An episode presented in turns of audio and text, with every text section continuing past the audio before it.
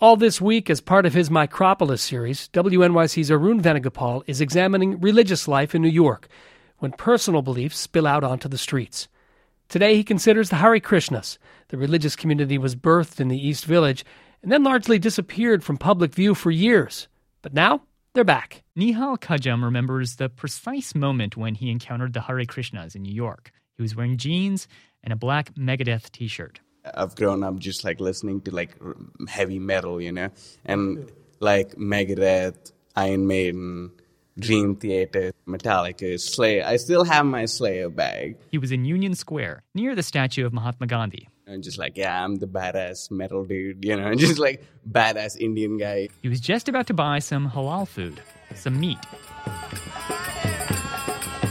But the sound of the Hare Krishnas, a small group of people dressed in saris and traditional Indian robes, chanting, just captivated him. Whoa. Nihal's a student at NYU from India. He was raised in a religious, Krishna worshipping family, but said he'd personally dwindled, grown way too proud of his basketball skills, his jump shot, fallen hard for a girl, and then had his heart broken.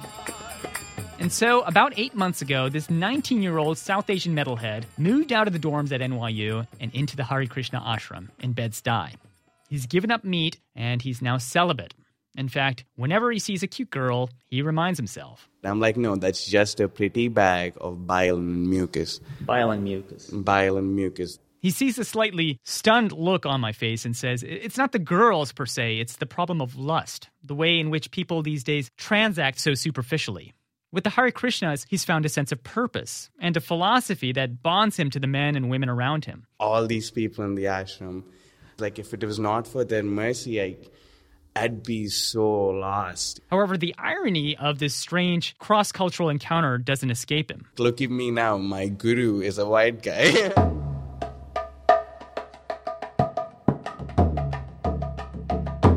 the Hare Krishnas are making something of a comeback in New York. One by one, they're drawing in new followers white guys, black guys, women too, and trying to make their presence felt in public spaces.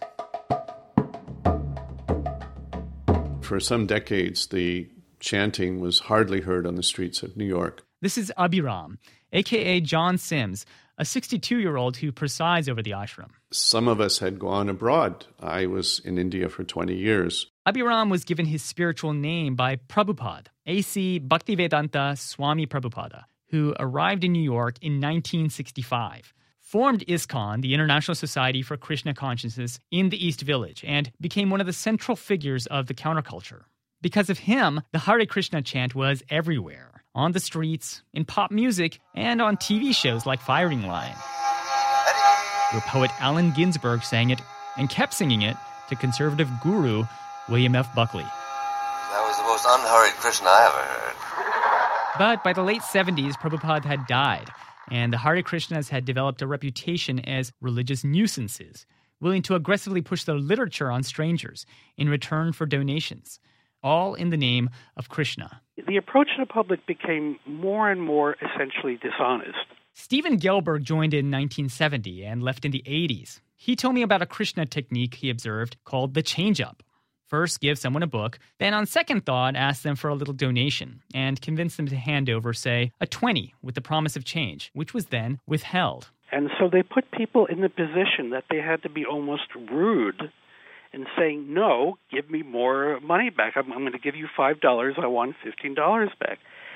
So it became a very manipulative uh, thing, and, and that really pervaded the, the, organization. The pushiness of the Hare Krishnas and other religious movements at the time was immortalized in the 1980 comedy Airplane, when Robert Stack's character, a tough guy pilot named Rex Kramer, arrives at the airport. Donations to the Reverend Moon? And has to sidestep, then shove, Juice for Jesus? then slug, Read about Jehovah's Witness? and then kick. How about Buddhism?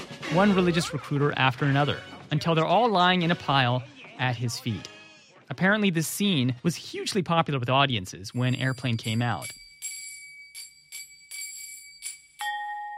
That was in 1980. And then came various scandals, and people left the fold or moved away. Some of the devout, like Abhiram, went to India and started chanting there. Years went by. And then Occupy Wall Street happened, and a couple of Hare Krishnas led the occupiers in chanting. That prompted the Krishnas to start their own daily chant in public, regardless of the weather. We decided that we should bring the Hare Krishna mantra back to the streets of New York City, just as the Occupy Wall Street have gone to the streets.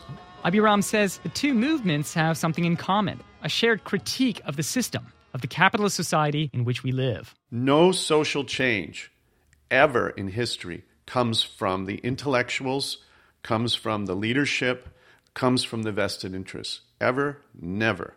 It always comes from the bottom. It always comes from the street. Right? And so we're taking it to the streets.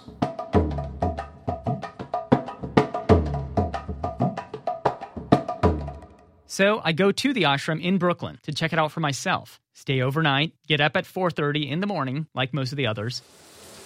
Shower, just like I'd been told, and show up for the 5 a.m. group chant. It's held in the basement.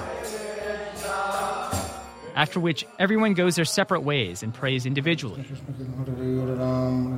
Except for a few who are sleeping in, and a 20 something, Brajaraj, who's in the kitchen cooking breakfast for everyone. The kitchen is also the site of the most zeitgeisty aspect of the Hare Krishna comeback. It is in here, four times a week, that the residents of the ashram create what they think of as the finest cookie in New York City an organic, gluten free, vegan, dark chocolate chip oatmeal raisin cookie that is surprisingly moist and quite tasty. John Zerka helps oversee the cookie division, Krishna's Bakeries, and he took me upstairs to a bedroom that has a little Krishna altar in the corner. We just take one cookie, and when we offer him that one, we offer with the consciousness that he, you know, takes from the whole lot. When he takes from the one, then the whole lot is blessed. Yeah. It all becomes prasadam. And so, where they were once putting books in the hands of strangers, it's now premium baked goods in high end coffee shops. The Krishnas know that few people will devote their lives to chanting or living an austere life. But a consecrated, organic, gluten-free chocolate chip cookie for 350? As the Buddhist said to the hot dog vendor, make me one with everything. This is Micropolis. I'm Arun Venugopal at WNYC.